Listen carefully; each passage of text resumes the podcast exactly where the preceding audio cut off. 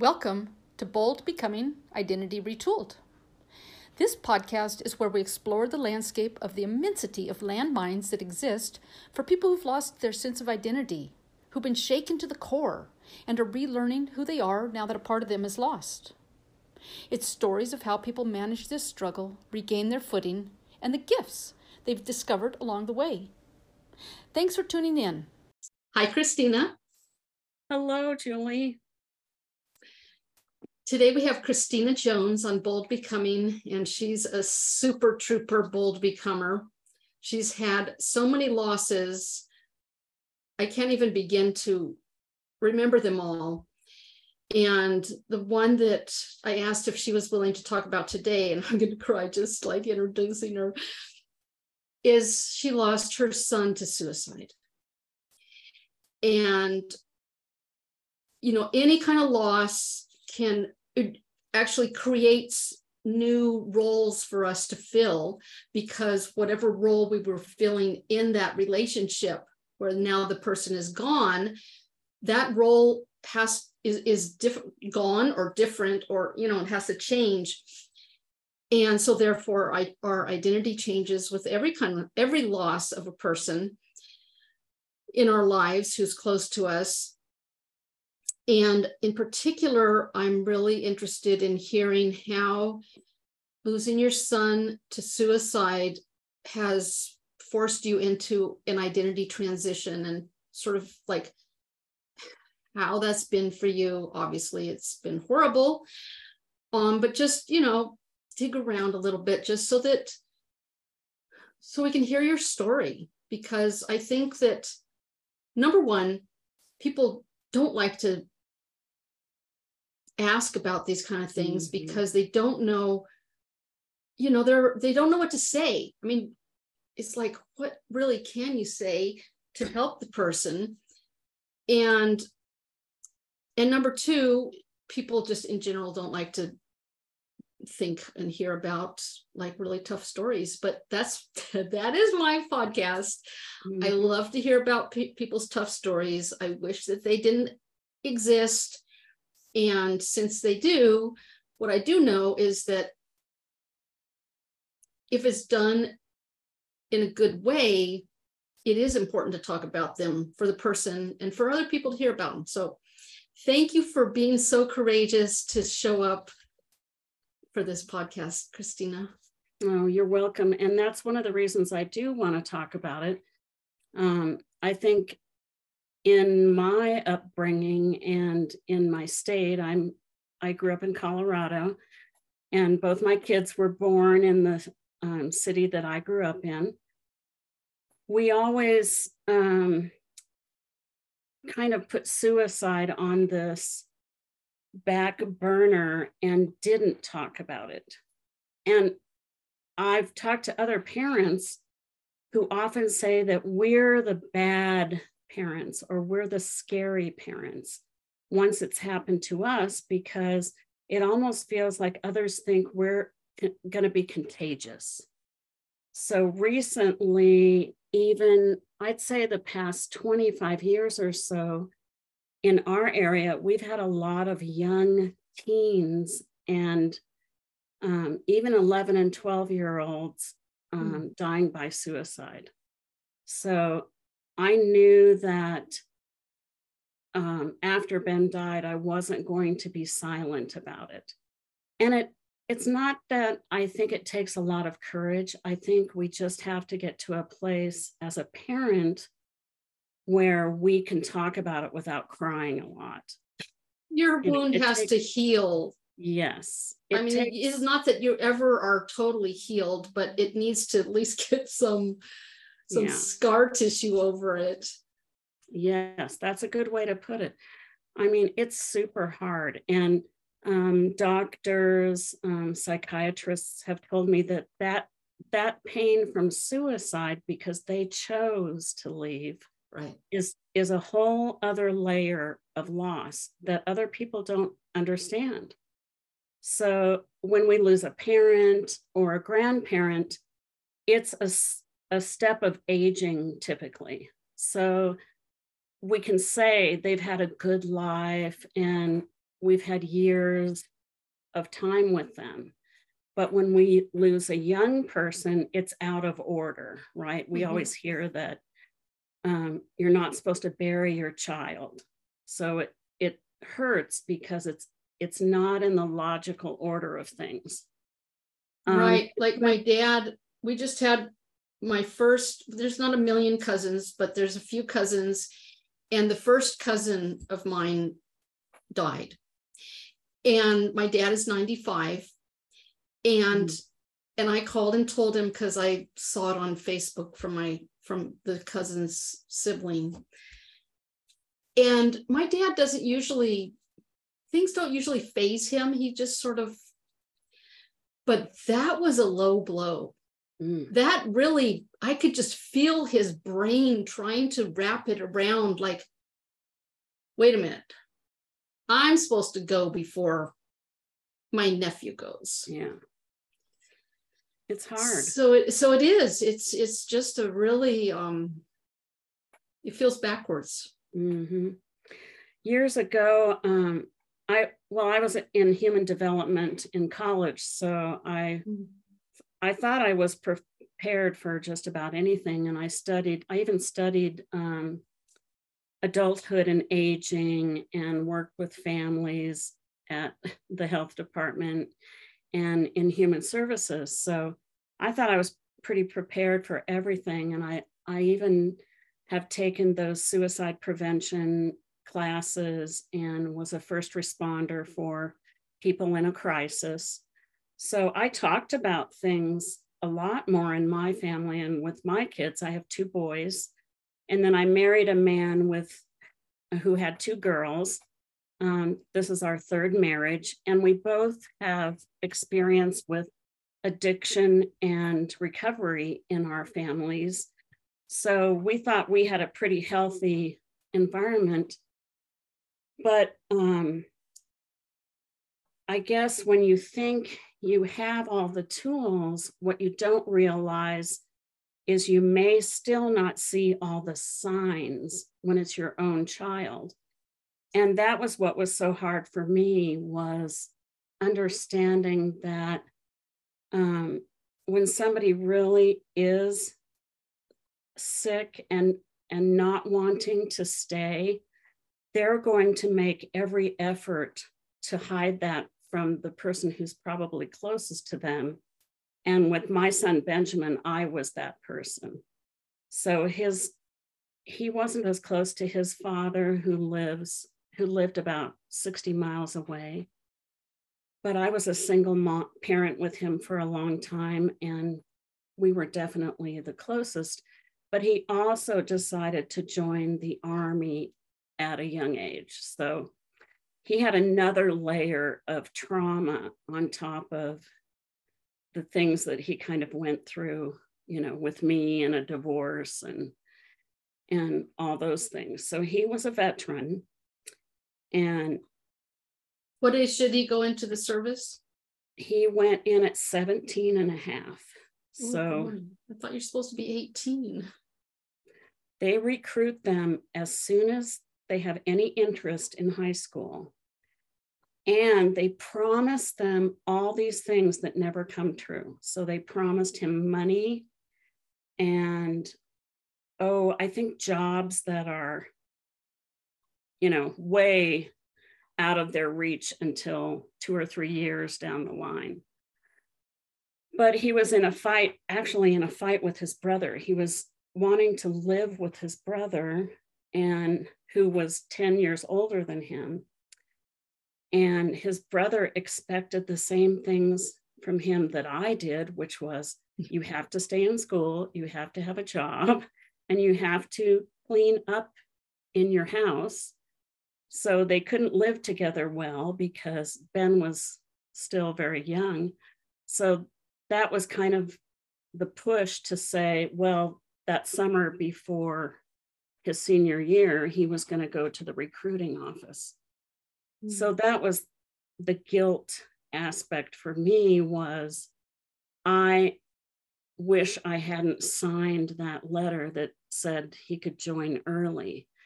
But oh, he, so parental consent yes. was so he went to his father first to get a signature, and then he begged me to sign when we went and met with the recruiter. So I think that kind of started my my fear and guilt a little bit. But he was a big, strong boy. He was taller than I was. He was always that kind of a kid who did things independently. Like he was the kid at daycare who potty trained himself, and his teacher called me up and said, um, You're going to have to get some big boy pants on the way home because your son doesn't want to wear a diaper anymore. so he was that kid. He was just so great. And I thought for sure I would show you a picture because he was a good kid and he wasn't he wasn't a troublemaker. He was strong like kind of like me. We were both um, sagittarians and the only time we would clash is when we both kind of wanted the same thing and we had to fight for who gets it first or whatever. I'm trying to see a good picture that will show up. Here's a good one of sunday oh, dinner. It's hard to see with my blurred background. No, I, I can see it. Is I mean the people in the podcast audio won't, but yeah. But he was such a good boy, and um, he was just big. He was the one who, you know, taught himself how to ride his bike in one day. I mean, he just was independent and a go-getter. We would go hiking and fishing, and he was just a, a boy's boy.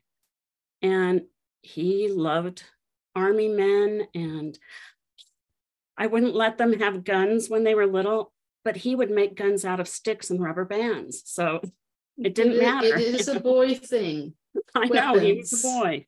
Yeah. Um, yeah, he was, and he, you know, he was so good with people and humans and everywhere he went. He would help people. He loved animals. I was just talking to my friend who said, Remember how much he loved cats? He would rescue little kittens that they'd mm-hmm. find. They mm-hmm. worked at KFC together and they brought home little stray kittens that they would find. And so he was a good kid, but I'm telling you, when he got back from but wait a minute so he and he wanted to go into the service mm-hmm. because he wanted other than the things that they promised him what was what motivated him again to he go really into... he really just wanted to be independent and his brother was i don't know i i i think they were just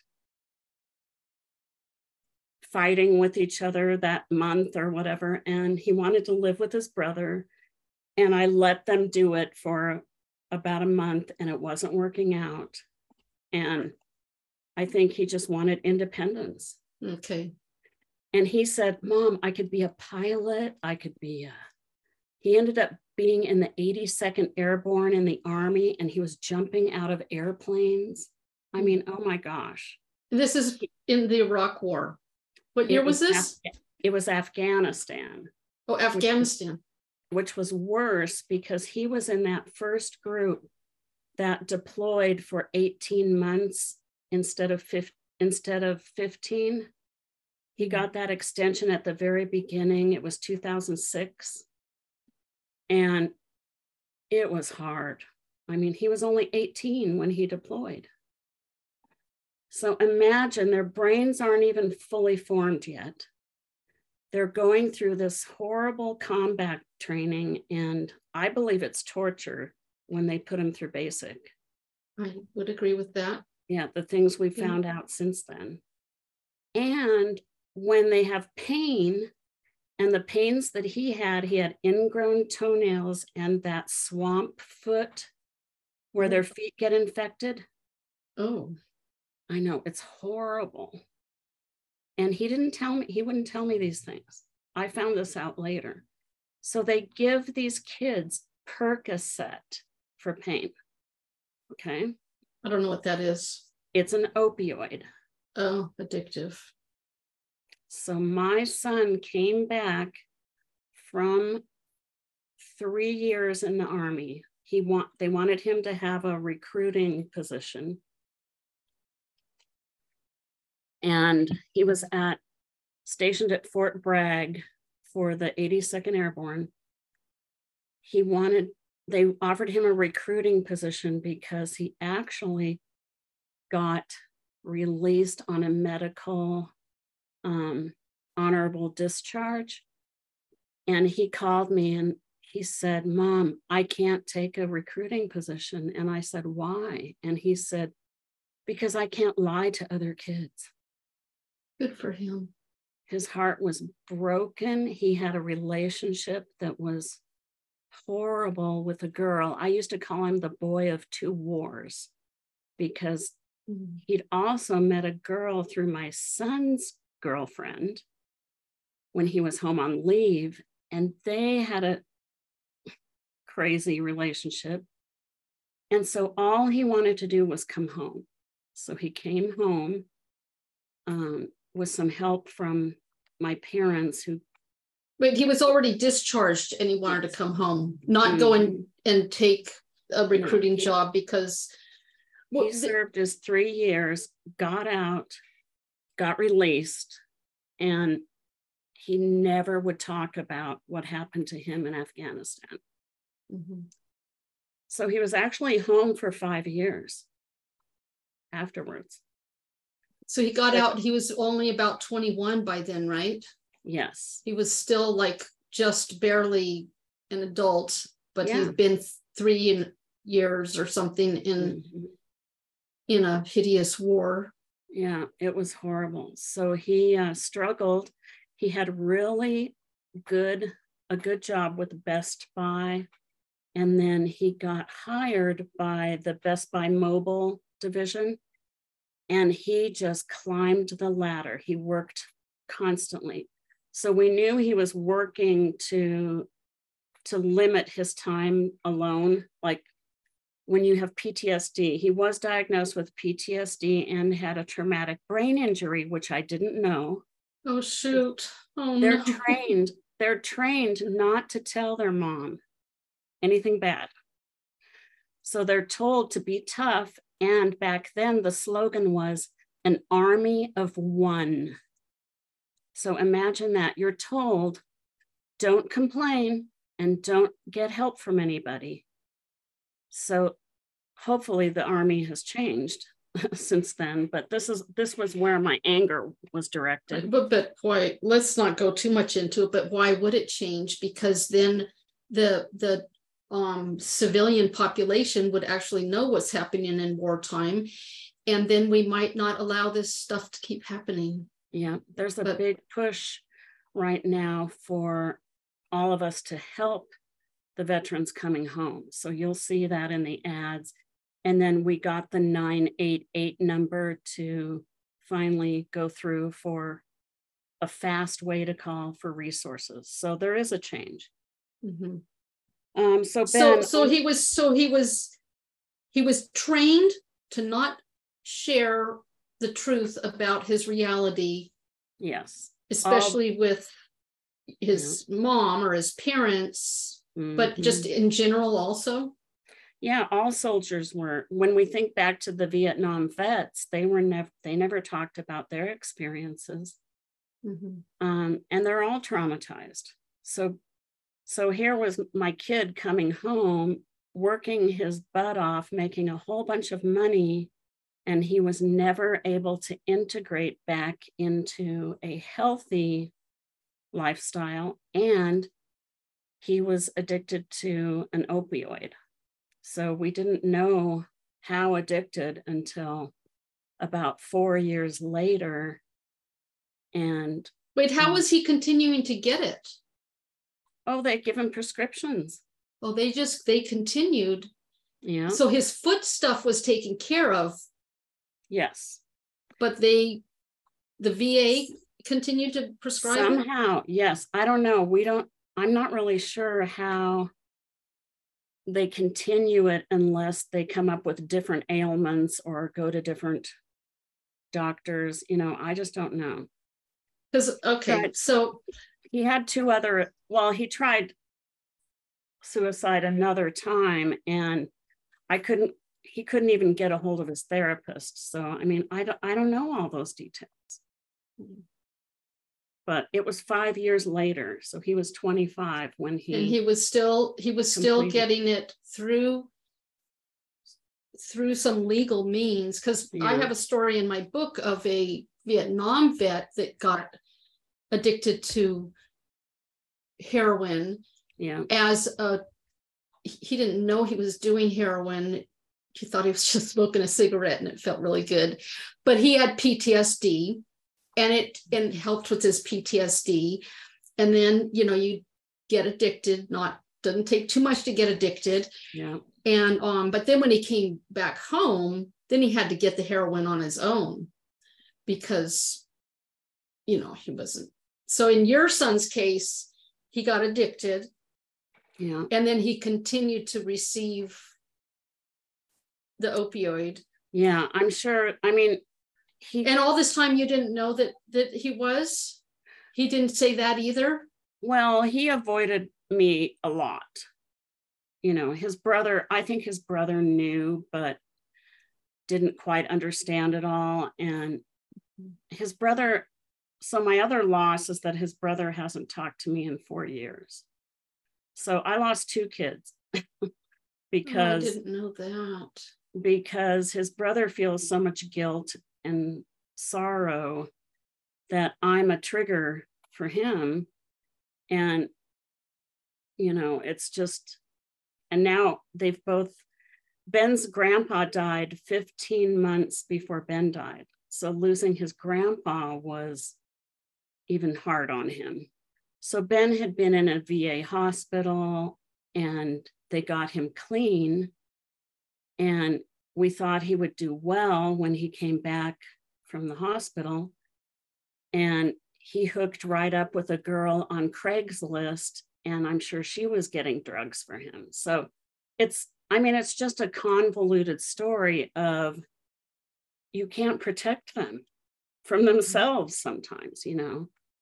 And I don't know.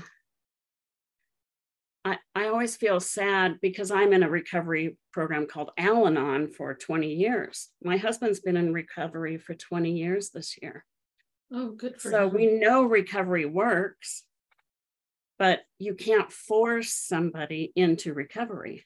So it's just, it's sad. Addi- addiction is very very complex But but that's the part that's step 12 is healing and sharing the message with other people. I mean, that is the healing part of it. And if we didn't talk about it and we didn't continue our journey of, you know, seeking things that heal us and going to meetings and listening and talking, we wouldn't be healthy mm-hmm. So I've learned, I read books about grief. I went to support groups with other parents.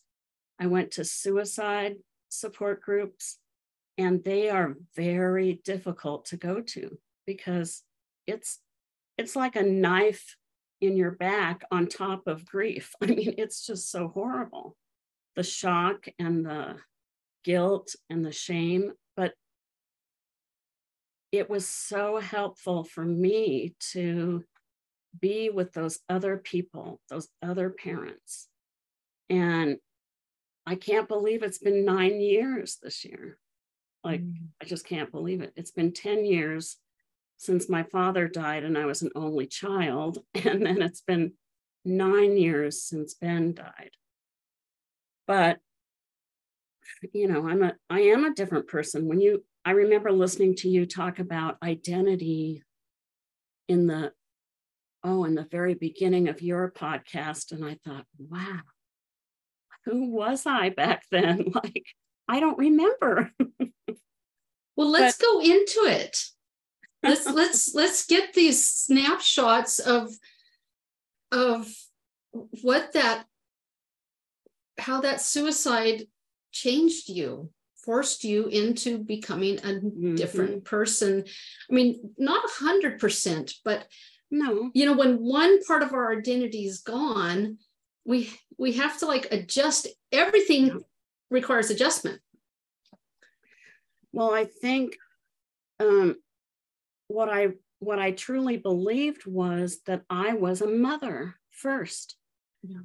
And when we when we put so much energy into that part of us, it really felt like that was ripped away from me.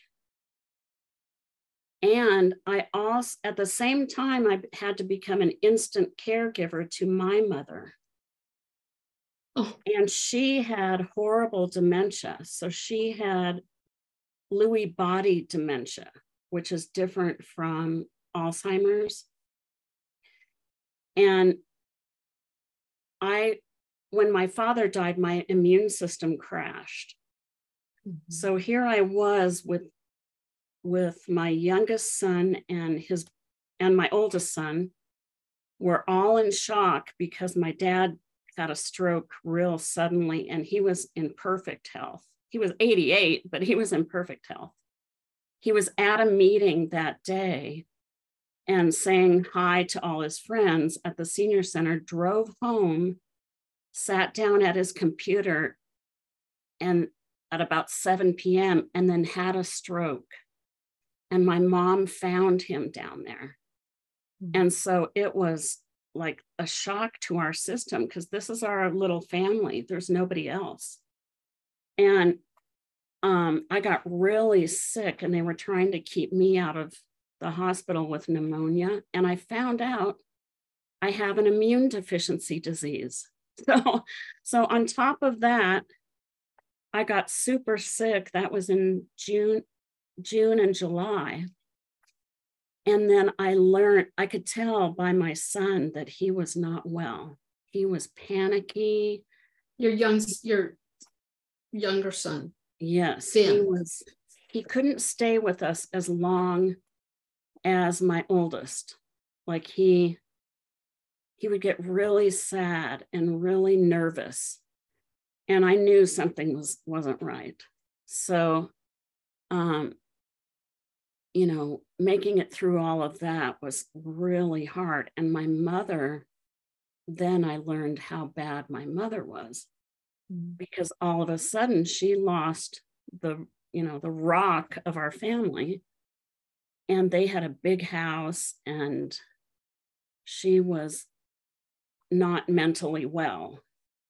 So I feel like at that that was a huge turning point for me where I was torn between being a mother and trying to care for these adult men who were just crumbling. They were Mhm. so distraught. Like they were wanting me to keep my dad alive on a machine and his brain was dead. I mean, there was, he was not there. he died in, in four days and he had a living will, thank God that said no machines. If Mhm. my brain is gone, I'm gone. Mhm. So I was so torn at that point between being a mom to them and then trying to care for my mother that I remember just writing in my journal and you know trying to figure out what my priorities were and I was a wife to a wonderful man who was trying to pick up pieces and help me out. So a year of that and you know managing the estate, getting my mother safe so she could stay in her home, um, having a caregiver come in for her, getting my health um, fixed so I didn't get worse. And then Benjamin was just isolating more and more, you know, not not wanting to go to work anymore. People were wondering what was wrong. He was getting really paranoid. Mm. And so that was June of 2013. And then And, and he was living where he had an apartment. by himself? Mm-hmm. So you're living with your husband, your mhm. older son is living out somewhere, and your other son is living out. Yeah. Okay. my older son had a girlfriend with who has kids and he was living with her he was with my parents for a while but then he hooked up with a a woman he used to work with who has five children. so he had a big family. He was busy. So, um, yeah. So, yeah, it was crazy. So then in September of 2014 was when Ben, well, I guess it was about three months before that, Ben moved to Greeley all of a sudden. Where's Greeley?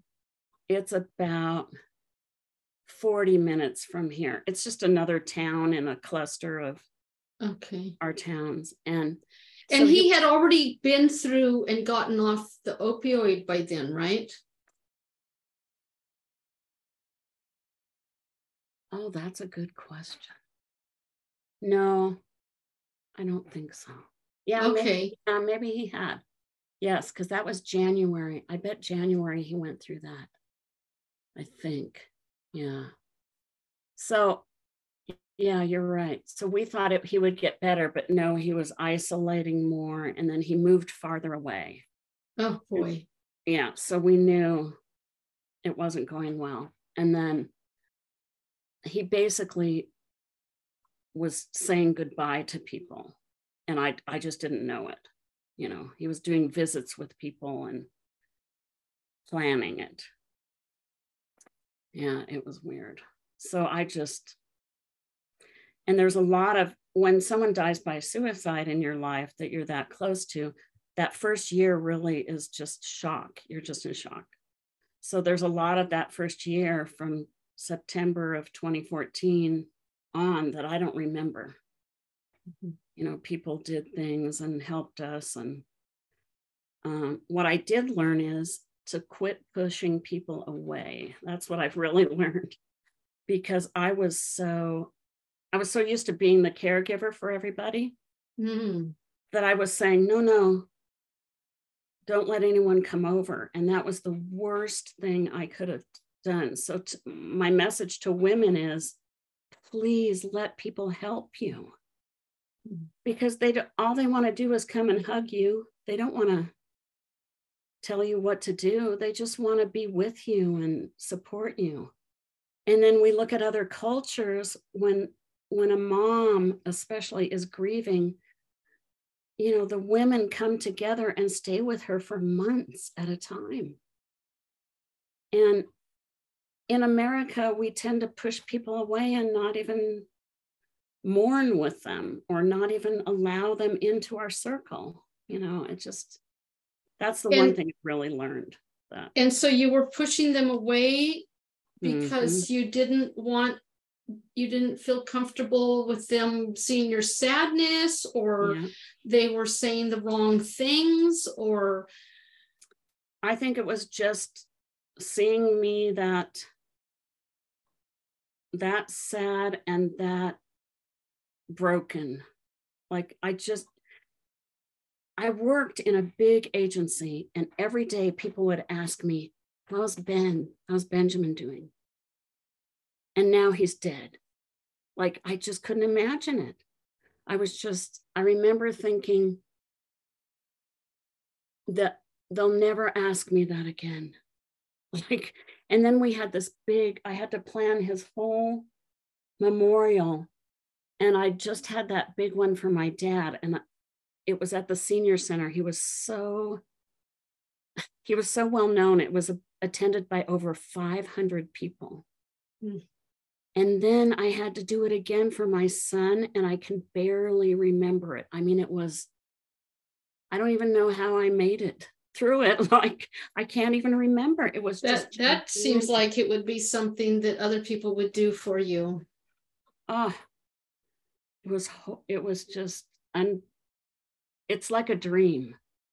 You're just you just go through these motions and you feel like it's your child. So you have to do the very very best you can. There can't be any mistake you know? It's like it's Super high expectations. Yes, yes. The the person that was most comforting to me was my um, funeral director because I'd known him for 25 years, and he was just such a blessing. He and his wife, and they basically held me up for the the whole week or the whole day. I mean, it's just I don't know. So after all that, I kept thinking, well, now I'm not even a mom. And my older son was, you know, there with me and my mom, but it it just felt like I'd lost those two cheerleaders in my life, the two that I was really close to. And my responsibilities had shifted. Right. So I think as women, when we're looking for what's most important, that kind of defines who we are or what our activities are. Or yeah, what as, as in anybody, what our Yeah. activities define a lot about who we are. We Mhm. we are what we do. And and not totally because our, our thoughts and our beliefs and our values and all that. But we we live out those thoughts and beliefs and values through the activities that we choose to do or that we have to do, you know, having supporting ourselves. yeah. And so so when you're not your son is gone there's absolutely nothing you can do to change anything to mom him differently No. you know because retrospect always has such great ideas and such great clarity and it's useless Yeah, it was it's the one thing you're supposed to do as a parent is to protect your child and you could you can't. I mean of course I I can't not cry, but I have to find my Kleenex, but I mean that's always the the hardest thing to talk about is what you know what made it what made it that he couldn't come to you, you know, the mother that gave birth to him. And I remember even with my mom talking to my mother, she'd never had a baby because I'm adopted. Oh So she couldn't, she couldn't understand. I mean, we had other problems too, not just because of this, but you you just can't imagine that hole you know this is what what is the whole describe it to us this baby that you I waited for him for 10 years. I hadn't had a baby and I thought I wanted one more baby. I was an only child and Ricky was my Ricky, my oldest is Rick. I just didn't want an only child. I knew when I was an adult that I wanted two children. That was just my goal. Mm-hmm. And I was 18 when I had my first baby. And he changed my life. I mean, he was my identity. Like, I just, he was my gift from God. Like, I just adored him. And then his dad was my high school sweetheart. And his dad had real severe mental illness. Um, and you'll cry at this part of the story. His dad took his life in 2019. i'm so sorry And, you know, that one caught me off guard too, because I knew him since we were 15. So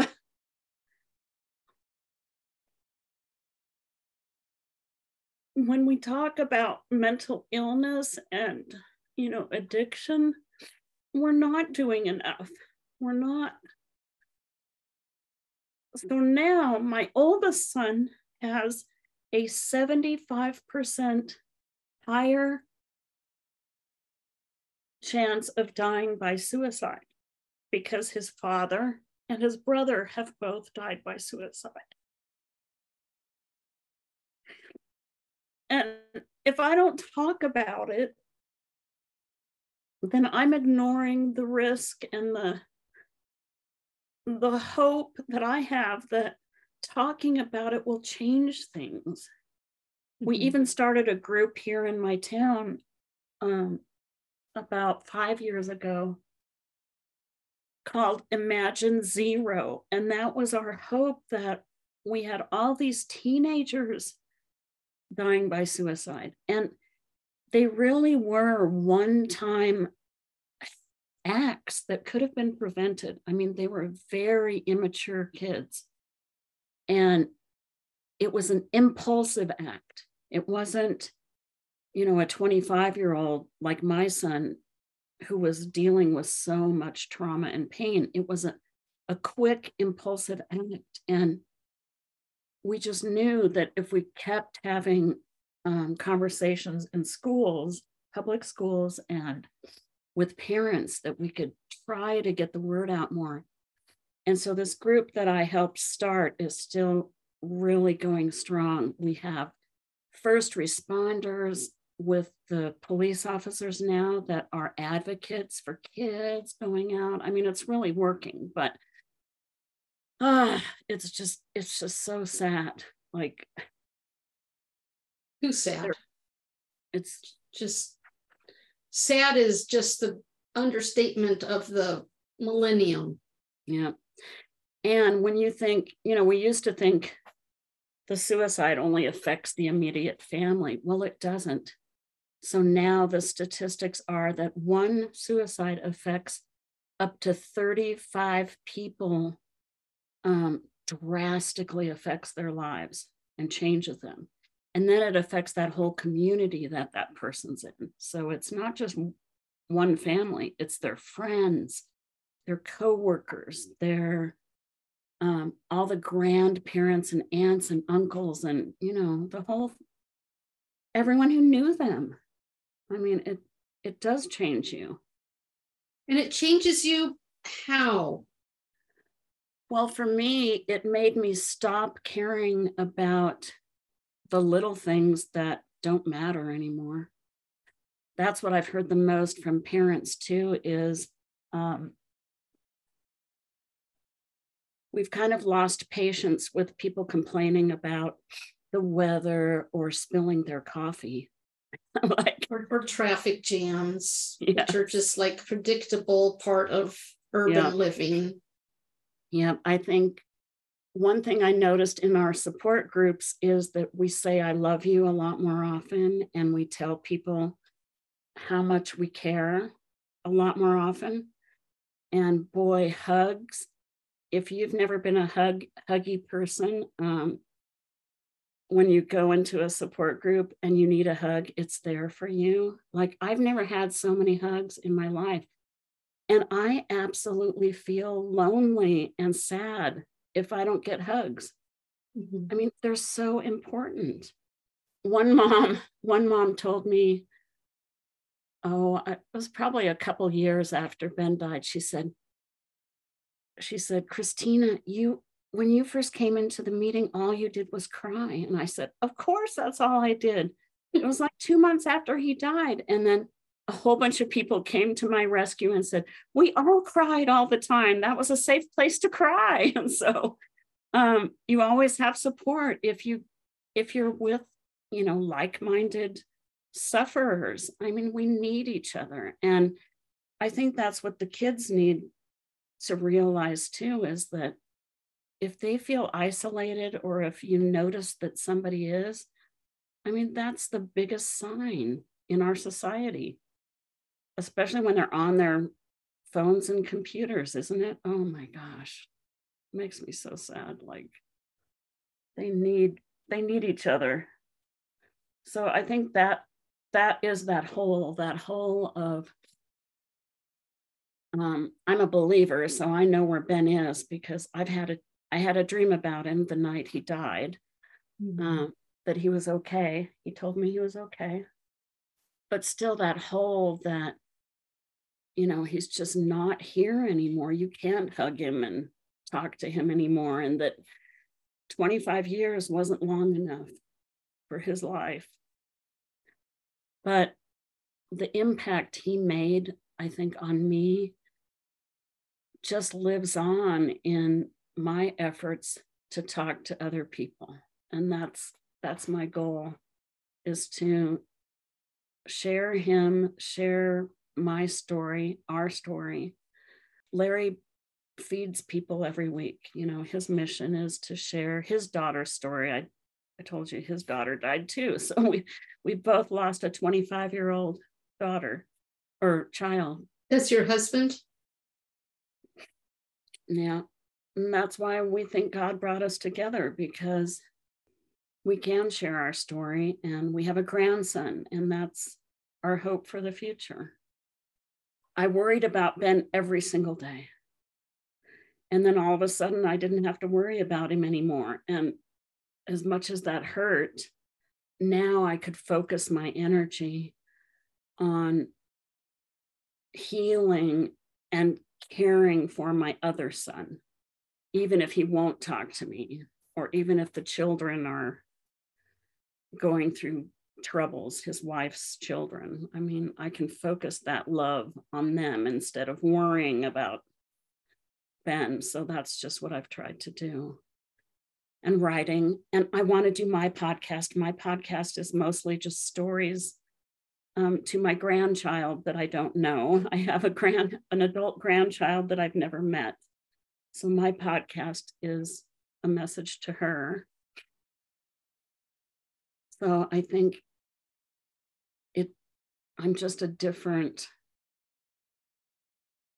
creative person. I'm not that, I guess I'm not that mom that I thought I would be, or the grandma that I thought I would be, maybe. Definitely not the traditional family story. Yeah.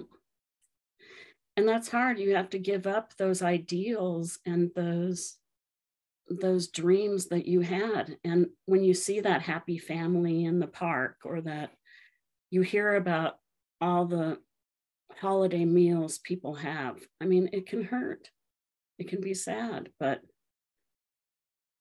we're not all we're not all perfect and his suicide did not make me a bad mom because I was a good mom.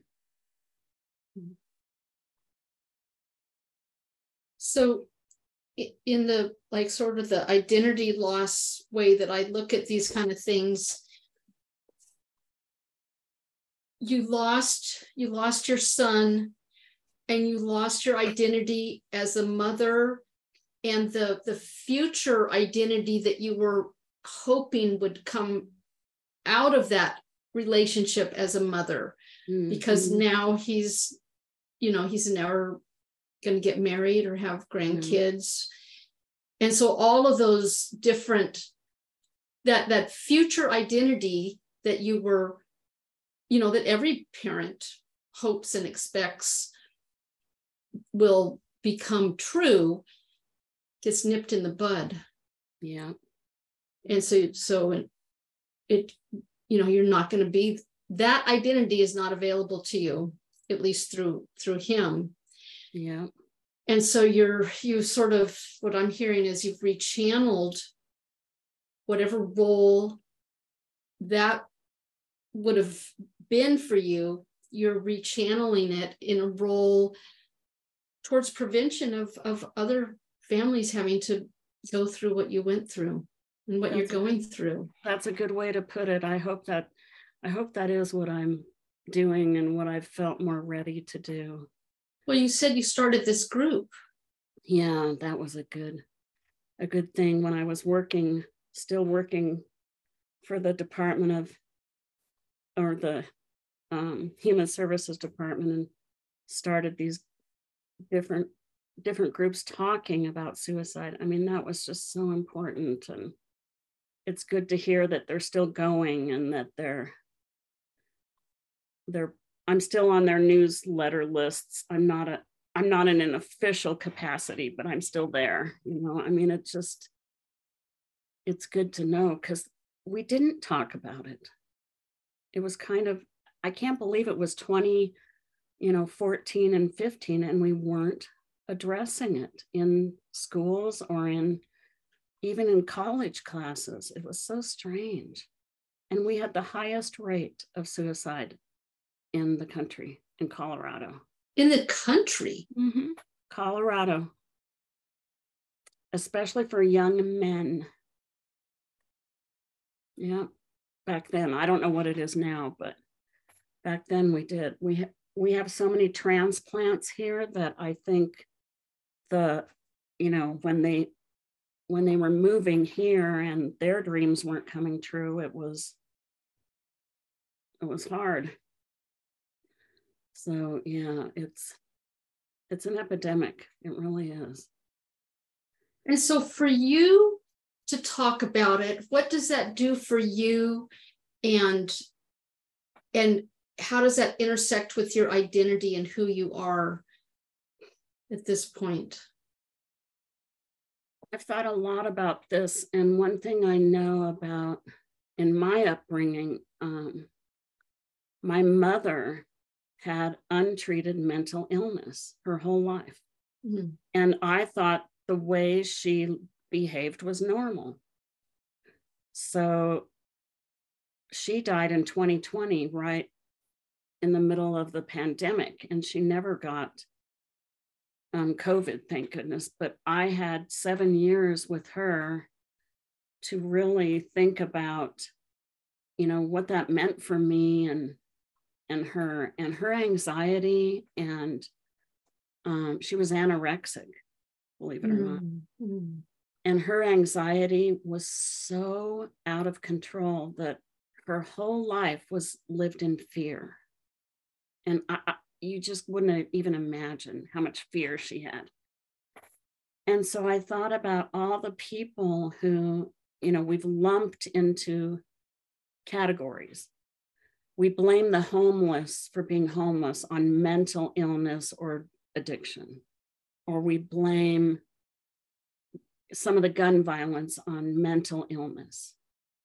But what we really need to do is look at mental wellness. Mental wellness is just as important as physical wellness. Mm-hmm. So, why aren't we treating it as a normal examination in our in our upbringing in our um, well child checkups and you know everything that we do. So i think that's what what i wish i would have had growing up. I remember in high school early high school i think they sent me to a therapist. And the ther i guess because i was acting out or not agreeing with them or something i don't know but I remember the therapist said, Well, we need to get your your mom and dad in here to talk with us. And they mm-hmm. refused. So any kid who needs therapy, it needs to be family therapy because it's the dynamics that's impacting the children. Yep. So in their mind, it was my problem, whatever right. the problem. You were the was. identified patient. Right. And yet you were in an ecosystem being mm-hmm. influenced and having to cope with and figure out how to manage living in the family system mm-hmm. that you didn't have that much power over either no. as a kid. I know. So I think back to all that. And my mom, even when my dad died, my, well, and that's why I went into human development and family studies. That was my that was my college education because I knew how much I needed that and wanted to learn about it. Mm-hmm. And I remember the the caregiver that I loved that I had for my mom and me. I mean, she helped me too. She said to my mother, she said, "Oh, we have these wonderful um, classes for widows and support groups at at the hospice center that you can go to. And my mom just took that flyer and threw it across the room and said, I don't need that. And so that was the difference between, you know, her generation and mine. And I said, well, I'm going to take the flyer because I can use the caregiver support stuff. So I took advantage of all that, all that stuff that was offered to us. And, you know, we, if we're open to learning and to accepting any kind of help or um, it doesn't have to be therapy, but I love my therapy because I have someone to talk to and to work through things and depression. I'm de- I'm depressed a lot of the time, but I don't have to stay there. You know, I have help. I have people I can talk to. I have um, books that I read. I have journaling. I use art as my therapy now.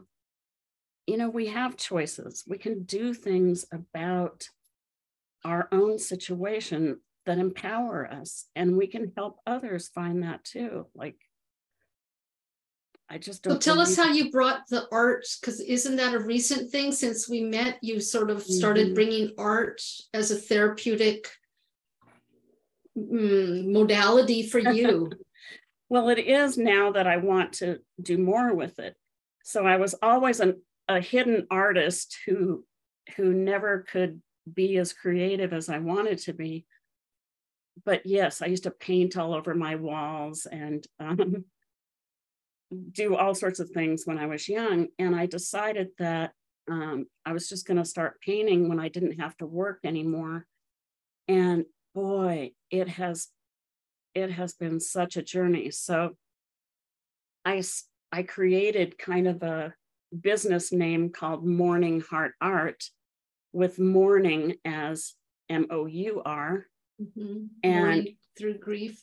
Mm-hmm, and it has helped me so much. And I wanted to share that with other people. So I have a wait, website. How did, wait, wait. So hold on. You can say this later, but how did it help you? You know, it just takes away the clutter in your in my mind. It actually mm. has it's proven that art um, can calm our nerves and it focuses us on one thing. It mm. stops our hyper breathing. And I was going to see if it's in this. I was going to share this book by Alan Wolfelt is a writer who lives up in Fort Collins. Oops. Let's see if it'll go. Well, why don't you read it out because okay. pretty much people are listening anyway. Well, it's called the PTSD Solution by Alan Wolfelt, W O L F E L T, PhD. And he is known for his companioning series on helping people get through grief. And he lives in Colorado, right up in our foothills. But he's helped so much with all sorts of grief workshops. And this book is all about PTSD and mourn using mourning as a treatment instead of as um, a like the last part of your grief. Mourning is a good exercise for a human. He says grief is itself a medicine, and that's by William Cowper. And so I've I use mourning as a therapy. So if I'm painting something or writing something, it can be in tribute to somebody that I've lost, or it can be a poem about how I'm feeling. And those exercises actually keep me going. Does that make sense? Like yeah. it gives a purpose to my grief, if that makes any sense. Yeah, sort of a container or a conduit mm-hmm.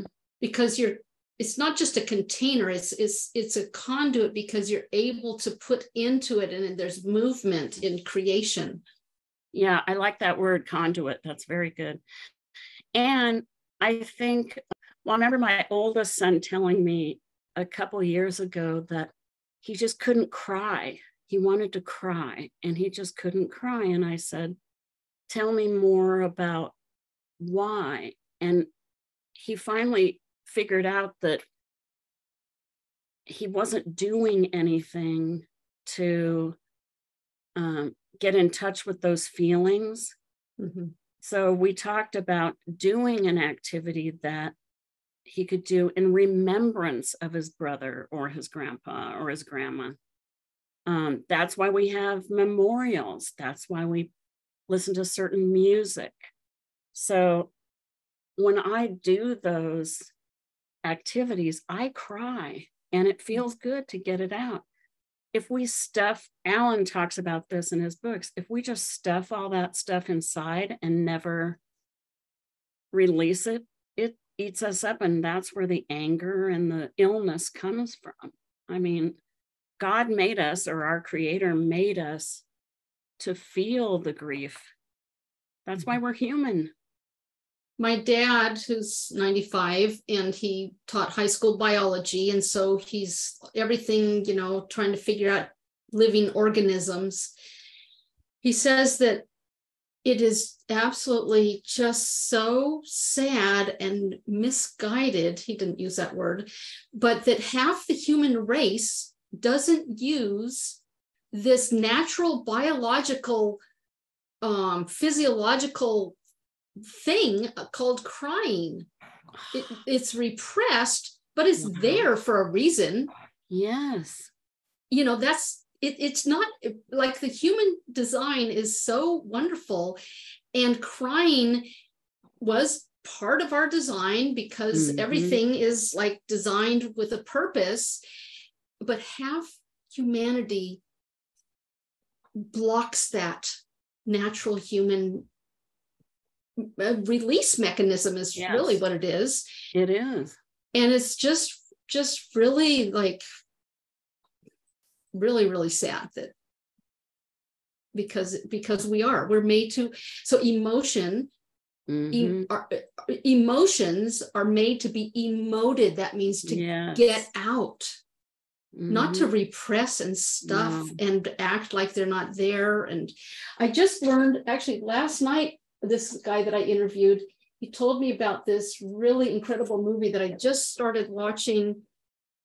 And it's about men. It's a documentary about men, and it's called The Mask You Live In. And it's oh, a I have heard of that. Yeah, it's about repressing your feelings.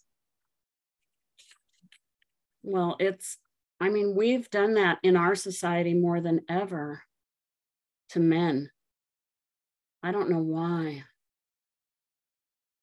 I'm so thankful. Uh, things I did with my dad af- after he, oh, he was probably in his 70s. I started hugging and kissing him, and he would never say, I love you. And I did it because I was studying adulthood and aging. And we we kind of were doing experiments to see if we could get our parents to let go of some of that from the depression area. They didn't hug, they didn't show emotion. And you should have seen the difference in even in my kids. My kids started hugging and kissing him. And we all started saying, I love you when we when we left or when we came to greet him. And I'm so glad I did that because I grew up without that, without those feelings and ever seeing him have any emotion. And he was a loving person. But we finally, it's like we gave him permission to do that. And me and, and hugging is such another natural mm-hmm. human thing. Human yeah. touch is like that's like such a basic. I think that's what I found out with, you know, expressing um, creativity. There's a woman named Anne Morrow Lindbergh. She wrote A Gift from the Sea. I don't know if you've heard of that, but she says that I believe true identity is found in creative activity springing from within. So, a creative activity can be anything like bird watching, tennis, quilting, cooking, painting, writing. And so that's what I think I started doing when I said, I'm going to paint. I'm not, I'm no good artist. I'm just going to take paint and start. Yeah, you're painting. not going to paint to be an artist. You're going to no. paint to be creative. Yes. To, to allow the creativity to spring from within, forth from within. Yes. And once I started doing that in three, I did three years of just painting furniture and painting um, canvases. And I was just, I just poured myself into painting things. And it released so much stuff. And I finally had, I think I found me. I finally had me. I had okay. So we we have a little bit of time left. Tell me what that happened. How walk us through that. Well, I had I had things to show that were just me, from me, by me. And I had a little shop downtown and I sold my furniture, um, old furniture that I repainted. And people were asking me for help and um, how to do it. And for the first time, that was my craft and my identity and nobody else's. It wasn't what my parents had told me to be. It wasn't my my career. It wasn't, it was so much fun. I mean, I can't even tell you. I still have a little booth in another market right now, but yeah, so for three years, I just painted and painted and crafted and read books, and it was just the best healing journey. It really was a healing journey. Well, and it's a coming home journey to yourself. Mm-hmm. And I don't, I don't want to say this in the wrong way, but sometimes we don't like take those journeys unless something pushes us into mm-hmm. them.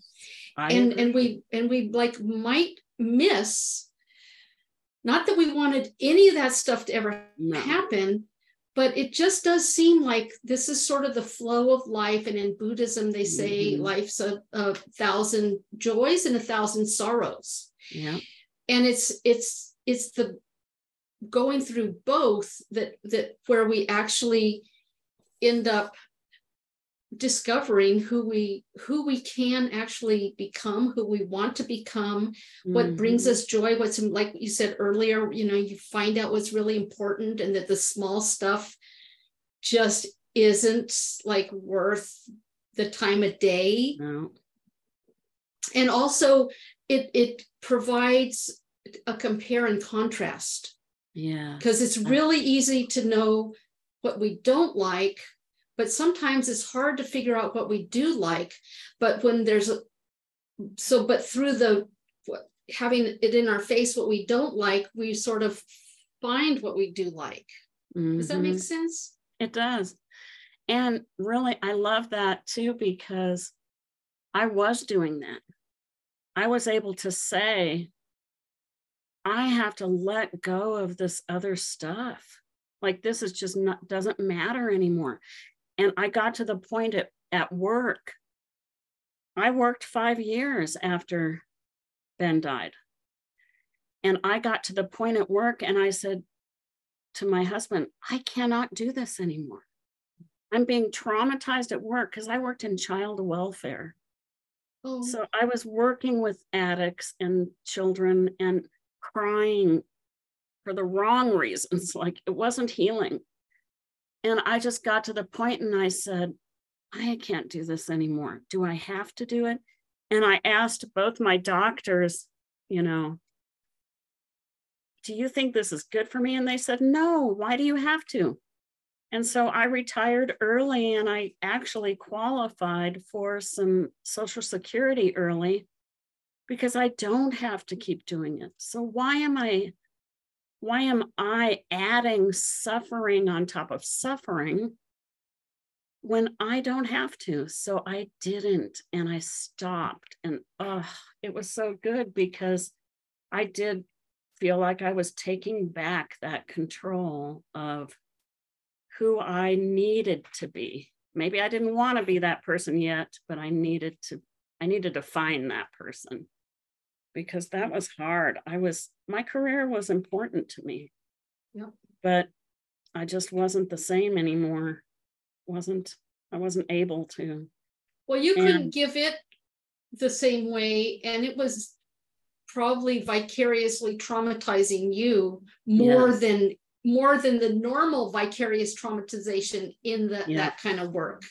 Definitely. Because that kind of work is traumatizing regardless oh, to yeah, the to the definitely. workers and then um and then on top of you know you already had like more more than your fair share of trauma yeah and well, I listen oh go ahead no, I just think about how many women do that. We just think we have to keep going and going and being, you know, XYZ to everybody. And ah, we don't.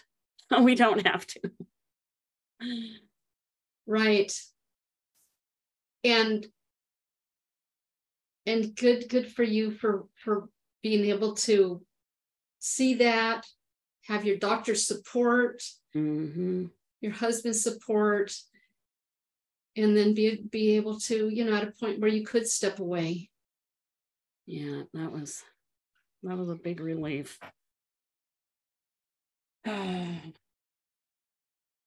well listen let's get a little a nutshell a snapshot of identity forced identity transition. So like who were you? What was your identity? Who were you before ben died by suicide? Who were you at the depths of your despair and who are you now after these different things that you've done to to heal and move forward is move forward the right word I think it is. I think it is. like i know move on is not the right word I know. I and get over it is definitely not the right word and you know, I didn't I know a lot of people get offended by things. I don't I'm not really that way. I think because we haven't been taught what to say really. no So- no we don't and that's another reason that we don't talk about these things is because we actually don't really know what to say at all No, and we're not. It, believe it or not, and when I was in college, I, I was a TA for a um, professor who taught death, dying, and grief. Can you believe it? Like my life has just come full circle. And I loved that class. And, you know, maybe that's why I'm not offended because I had a class and I got to teach a group of, I was an older student. I was in my 30s when I went back to college and I got to teach a class of, you know, 18 to 20 year olds about death and dying. And it was so good. We even did a little tour through the crematorium. And we, you know, I remember one gal said, This is so good for me because my dad died last year. And I said, Oh my gosh, you should have told me. Like I didn't know. And so I think back to those days when death was so scary. You know, it was scary for me. So I think the person I was was I was really a focused mom. I was a single mom for a long time and I wanted to go to college. So after my kids were old enough, then I went back to college to finish and I was divorced. So that was hard. So I was just really a motivated mom and a motivated student. And then I got a good job and I was, you know, doing my my career stuff. And then, you know, doing what everybody wanted to do. I bought a house, I bought a good car. My kids, I mean, my oldest son didn't have a lot of contact with his dad, but I thought we were doing well. And then um, right before I met Larry, I lost a job. So I was I was dealing with some depression then. And Ben was about 12 or 13, I believe, when I met Larry. And so then we were focused on, you know, a new marriage, a new new goals, same same goals, fix up the house, you know, keep going, get better jobs, which we did, and get Ben through middle school and high school. And yeah, it was just typical stuff. We wanted to move closer to my parents, so we did that. And, you know, they were aging. And then I think that that person who saw all this stuff happening, you know, everything stopped. I remember thinking, time has no meaning anymore. as soon as my dad died and then Ben died, it feels like they just died at the same time because that year in between was just all I was trying to do was breathe. I was so sick, you know, I was just, I don't, I remember trying to keep my mom healthy and to stay alive. That's what it felt like. So it was just survival mode, I guess.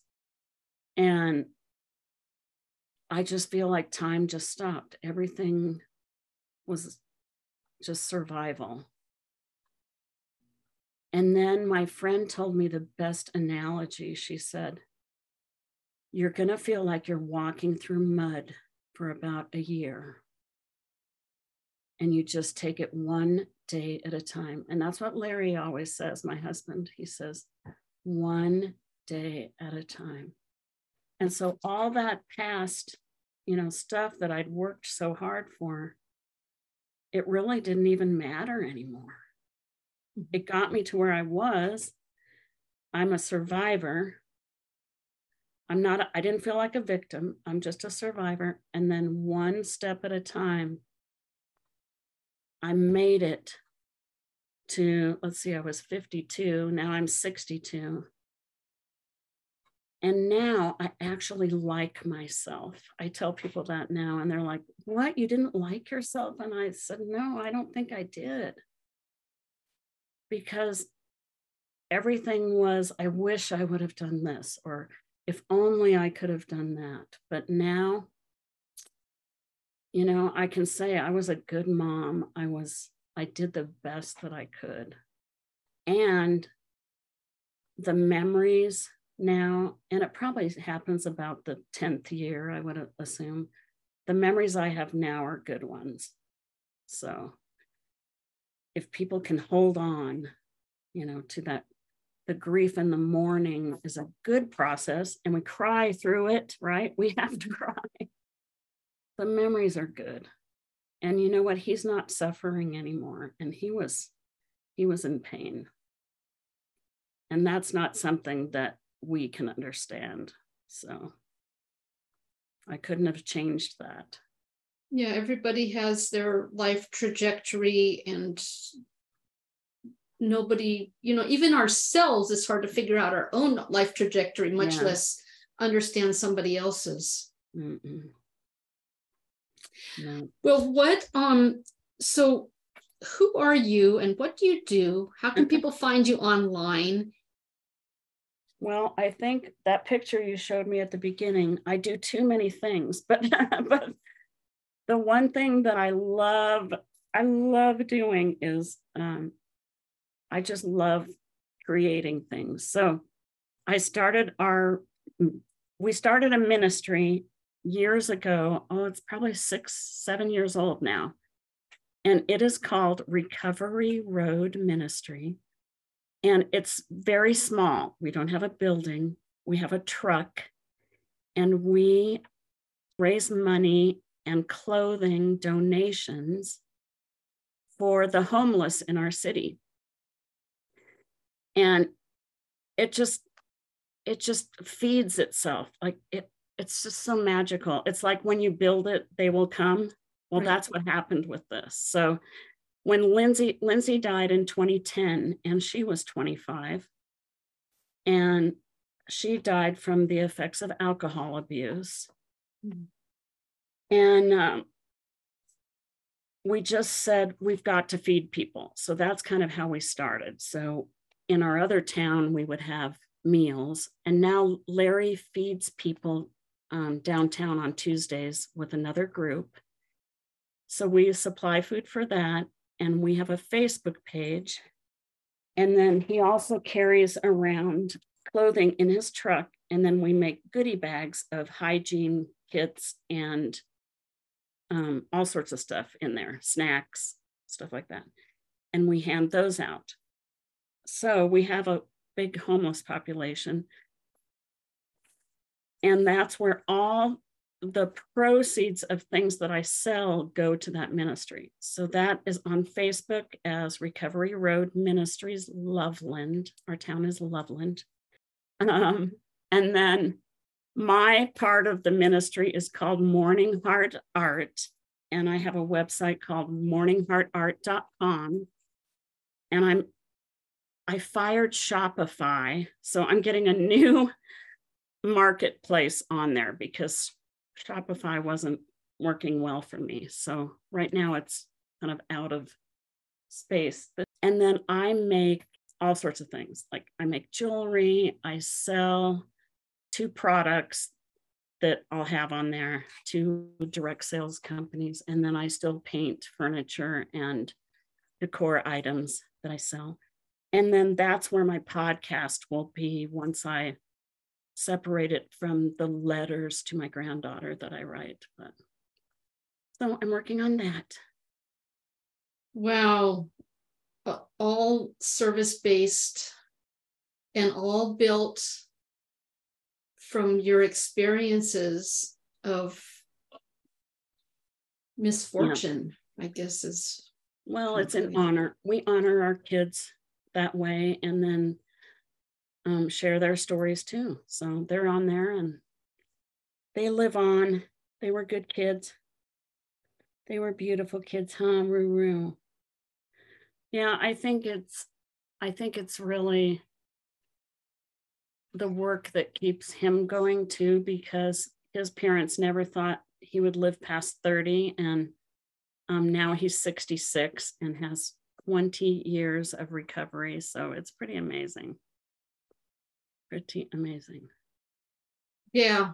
The human capacity for change mm-hmm. and mastering change, which of course my book is title Yay. of my book, is just it's remarkable.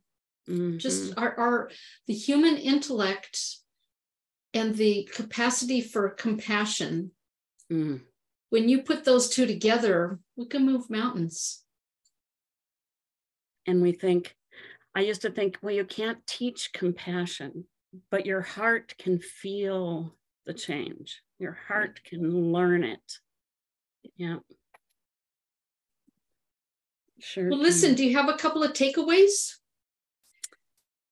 Mm, well, the, of course, that I always think about other women who, you know, who suffer for all sorts of reasons. And I always still want to say we cannot be afraid to ask for help mm-hmm. because mm-hmm. um, men and women because that was my biggest mistake was i didn't ask for help in the beginning and I think it's because the caregivers are so used to giving care that they think it's a sign of weakness when they ask for help or need help. And that is totally not true. Asking for help is a sign of strength because you're using your resources. So please ask for help. And then mental wellness. Let's think about mental wellness. I used to tell my dad, my dad would say, Oh, Benjamin's going to be okay. He is the strong one, which was kind of true. We used to worry more about Ricky being, you know, not weak, but I did, I do say Ben was the strong one. It was, Ricky was more sensitive, maybe more vulnerable. Yes, that's probably it. More vulnerable. Mm-hmm. And if you've read Brene Brown's books, you know that vulnerability is important and it's a good thing. So, yeah, so we can't predict, like you were saying, we can't predict what their trajectory in life is going to be. So, my the boy I said was the strongest is the boy who needed the most help. Hmm. But the boy that's not speaking to me and feels shame and guilt, you know, he's the one who needs the help right now.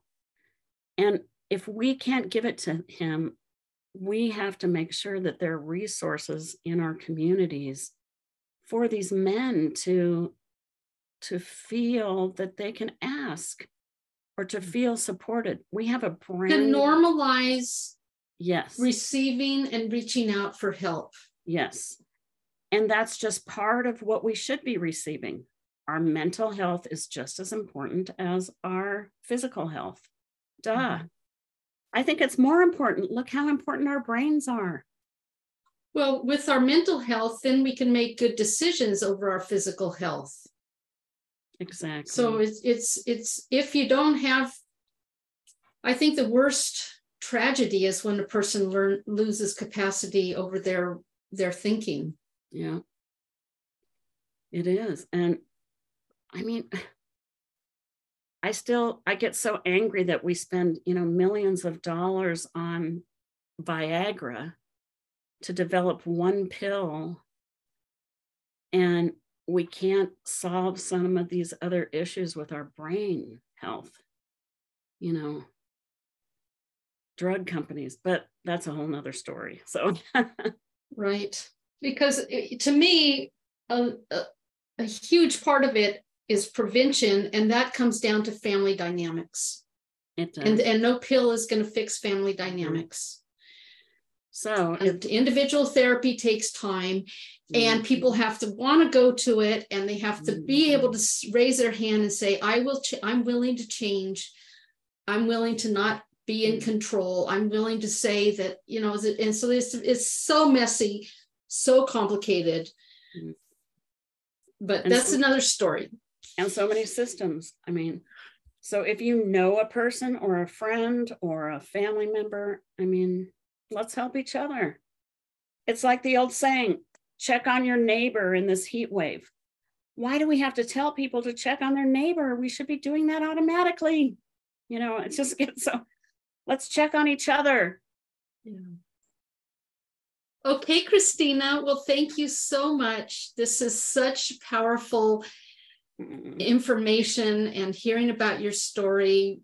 Mm, What what did you what did you love about telling it, or did you get any insight in in talking about this very Yeah. Oh, I difficult? I kind of love that. Um, well, first of all, I love that someone wants to hear it. so that's so nice. Thank you. I like telling it from this stage in my in my life. I haven't told. I don't think I've talked about it. Oh, in a few years to this Mm. extent, because it's usually in a support group or writing, you know, writing it down. So I think it's kind of fun to hear, you know, hear myself what comes to my mind or just to say his name. Every mom wants wants to hear their child's name still, even when they're not here. So I appreciate you listening and asking questions and saying his name. And you're still Ben's mom. You know, Yeah. you are still a mom. Yeah, I'm still his mom. I made a mug once that says Ben's mom forever on it. Yeah. Yeah. And I have I have lots of tattoos that have all sorts of stuff about him on it.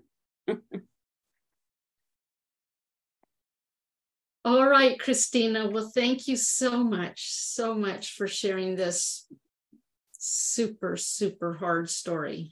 Oh, thank you, Julie. Thanks for thanks for continuing to ask.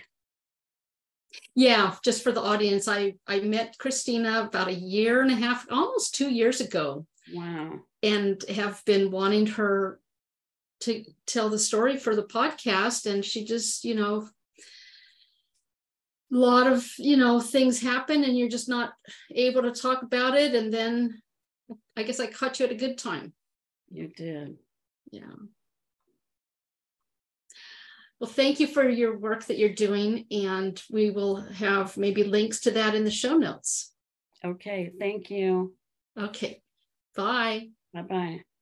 Hey there. The value that you got from this today, take it into your heart. Add value to it in your own life by putting it into practice and growing it to be part of your life, your daily habits, the takeaways that you got from this.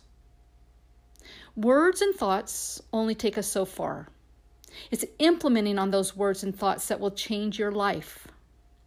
Ideas are just ideas. Taking action on ideas is where growth happens, and freedom emerges from growth. freedom from our past invisible binding.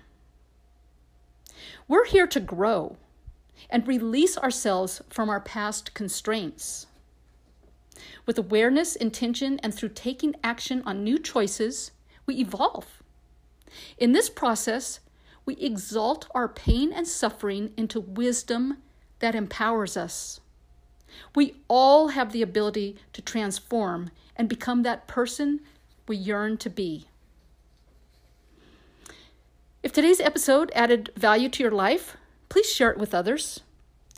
And make sure to subscribe to Bold Becoming Identity Retooled. And if you might, take a minute right now and leave a review so that others can find out about this podcast.